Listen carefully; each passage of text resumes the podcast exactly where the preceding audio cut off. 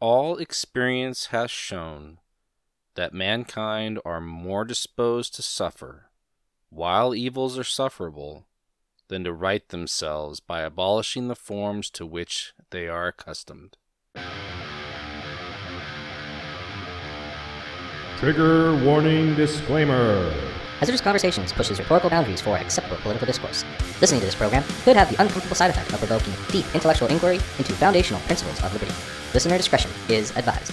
And welcome to another episode of Hazardous Conversations. My name is Tyler Miller, and welcome to the podcast. Thank you so much for taking the time to listen. I hope I make it worth your time. So I don't know if I've shared this before with people. I don't really keep it a secret, um, but it is a part of who I am. I'm a recovering alcoholic.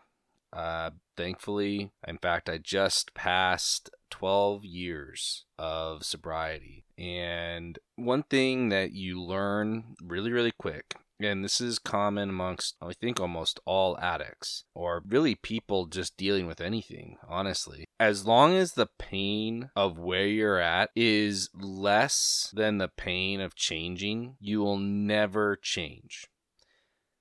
Thomas Jefferson hit that on the head when he wrote in the Declaration of Independence that all experience has shown mankind is more disposed to suffer while evils are sufferable than to right them by abolishing the forms to which they are accustomed. And that's where we're at right now, folks. That is exactly where we are at. And here's the shock this isn't new. This tension has always been the American experience.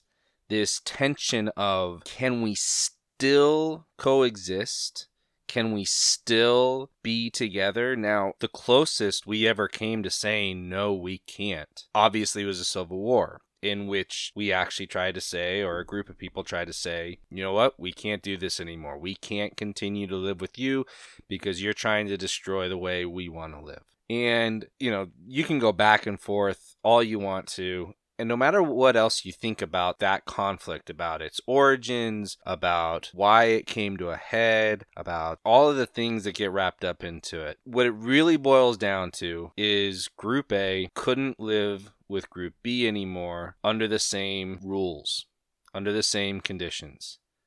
Now, Group A would say that Group B, in that instance, is trying to change the rules or trying to change the character of the way that we live, trying to change the character of the nation. And those are no longer the rules we agreed to.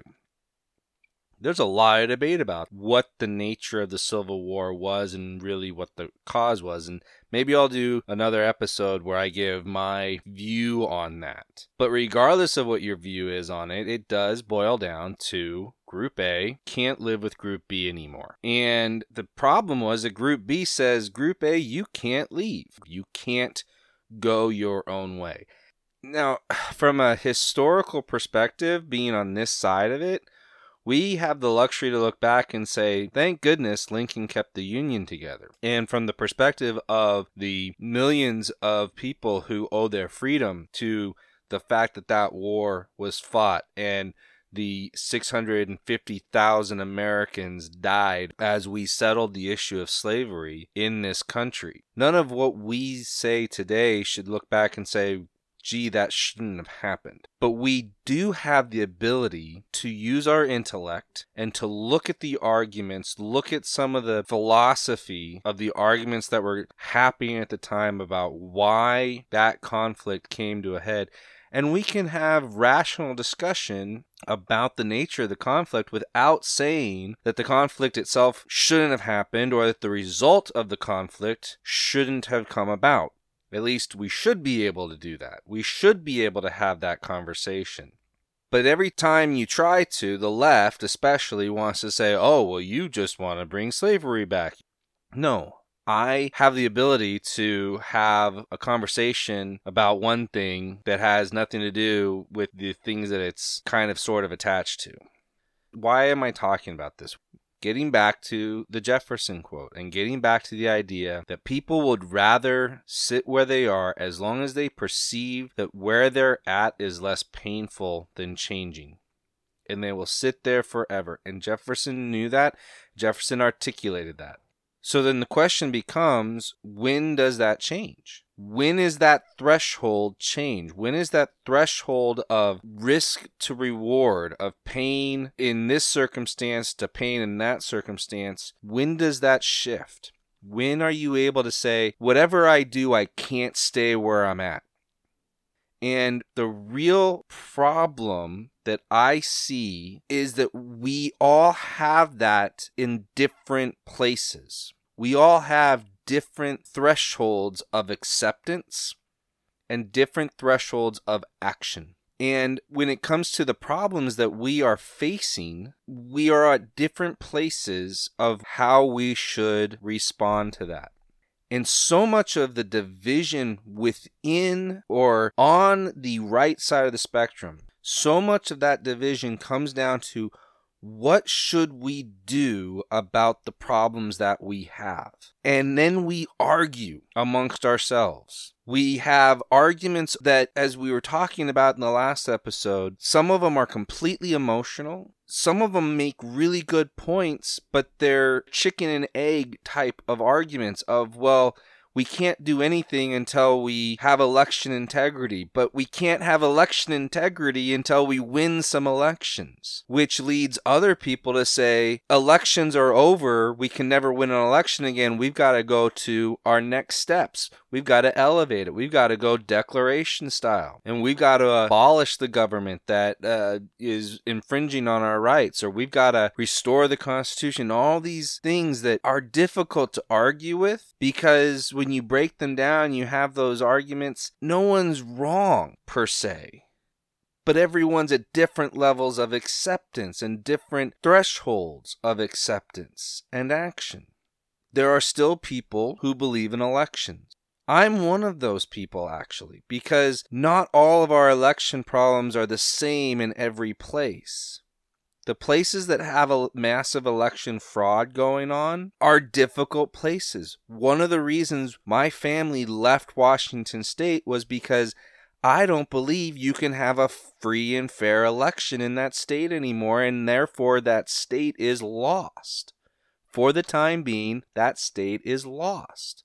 Does that mean that you absolutely stop participating? No, it doesn't. Because the way I look at the fraud that's going on, fraud has to be calculated, okay? They're doing their best to find ways to put in place automatic countermeasures to whatever numbers we could put up. So, you know, however many votes Republicans cast, they automatically find, you know, the number that they need. They haven't put that in place fully, though. That's why it takes days in these places to get results, is because in some of these places, we actually do turn out, and we actually do turn out in numbers that they're not anticipating or they weren't ready for, and so they need the extra time to monkey the numbers till they win. Now, please don't misunderstand me. At some point, they are going to have the rig so well done that n- none of our numbers could ever possibly outpace theirs.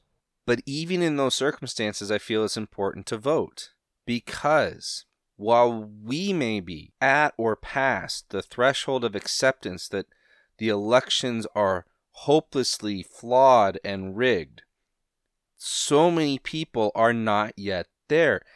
And it doesn't matter what we say.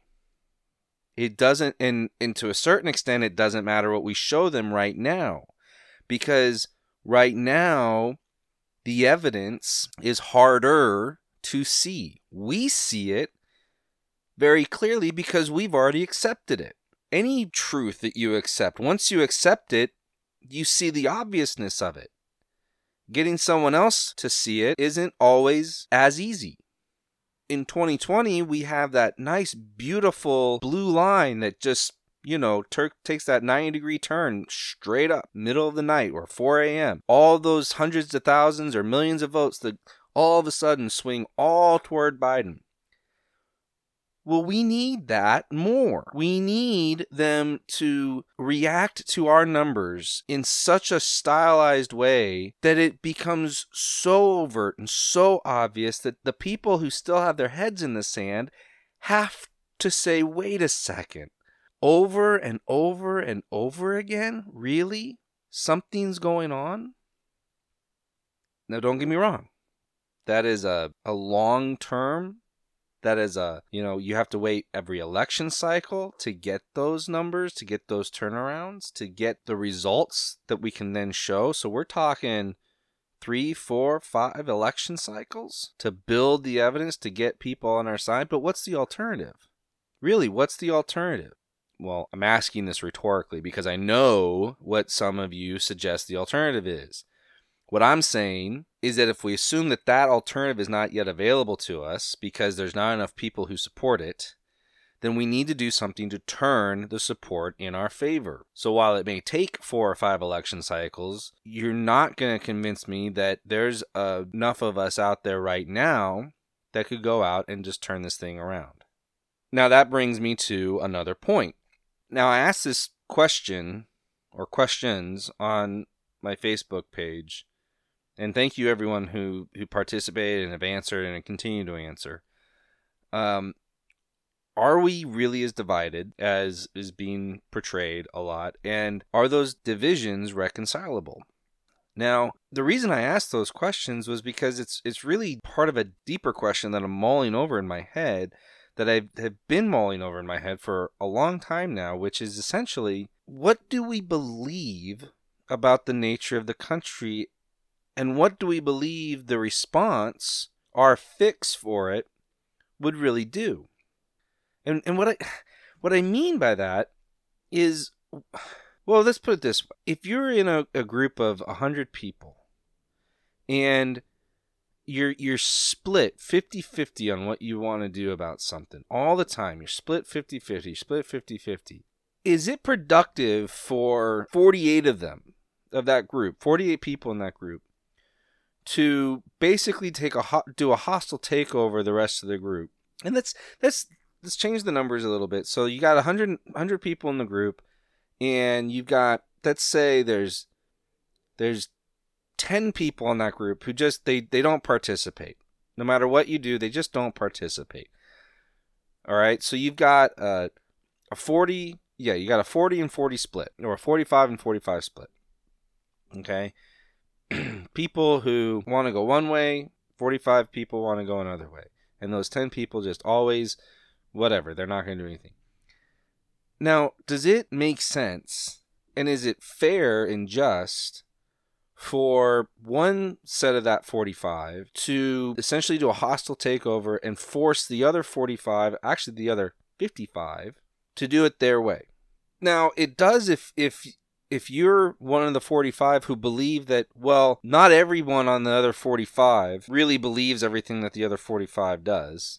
And, you know, I know that at least five of the 10 who never do anything actually agree with us, and th- but they just don't participate.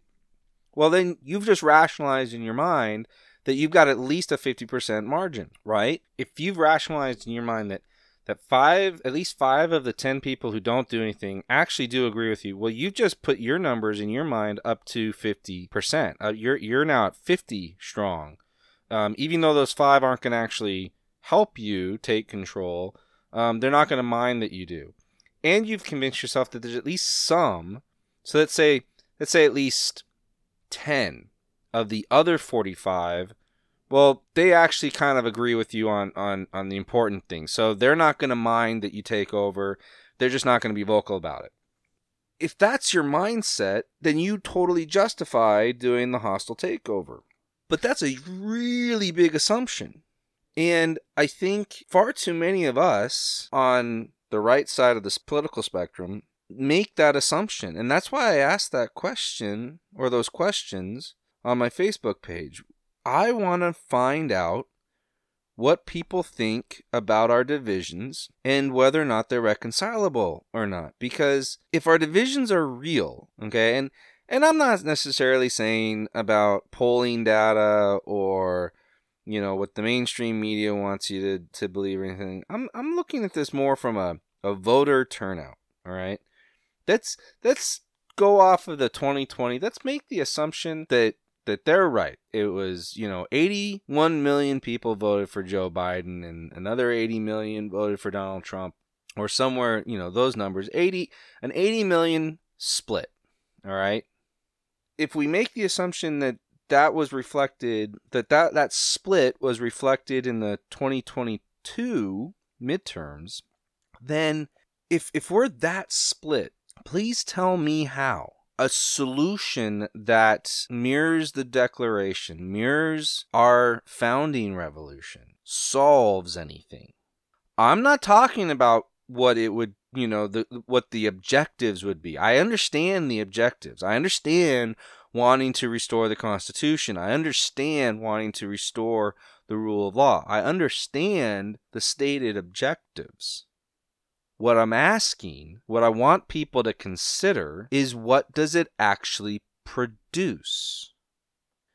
If the numbers are correct, what assumptions are we making about those numbers? Are we saying that it's a bunch of bunk that we're not really that divided? Are we saying that the that all of the data is totally wrong so we're we're basically using wishful thinking? Do we have some sort of super secret mega data that we are sitting on that is telling us that it would work? And what does work mean? What does what does the final outcome look like? I'm not sure. I'm I'm not sure that everyone who is advocating for those methods is sure or has thought this through really in any meaningful way. Now again, please don't misunderstand me. I am not saying that such measures at some point may not be necessary. What I'm saying is I don't understand where it ends up. What I'm saying is I don't understand what assumptions people are making who are advocating for such measures. For right now, anyway. To me, it seems that people are not making assumptions grounded in logic. They are making assumptions grounded in wishful thinking and, in some ways, desperation. So, I think this is going to be a reoccurring subject for at least the next little while because to me, it really goes to the heart of what we decide to do and how we decide to move forward. And to that end, I am going to have a guest on our next episode. I know I had said uh, my friend Dave McMullen was going to join us uh, a couple episodes ago. He is the chair of the Pierce County Republican Party in Washington State. Uh, his life got a little busy, as life tends to do, so he will join us on a later cast. But in our next episode, I am happy to say that we will be joined by Julie Barrett of Conservative Ladies of Washington, now Conservative Ladies of America, and the Womansplaining podcast. I'll make sure that the uh, links are available in the description for this episode so you can go check her out before she guests on my show. I've been on her show a couple times now and we're going to continue this discussion because I think that it goes to the fundamental nature of what we do going forward. And answering some of these questions, or at least entertaining them and thinking them through, is going to be critical for us to identify what the proper steps going forward are. So, with that, please like the show, share the show, recommend it to anyone and everyone that you know Feel free to leave me a comment if you'd like so, to offer some feedback. And in everything, God be with you all in all that you do. And remember, keep the faith and keep up the fight.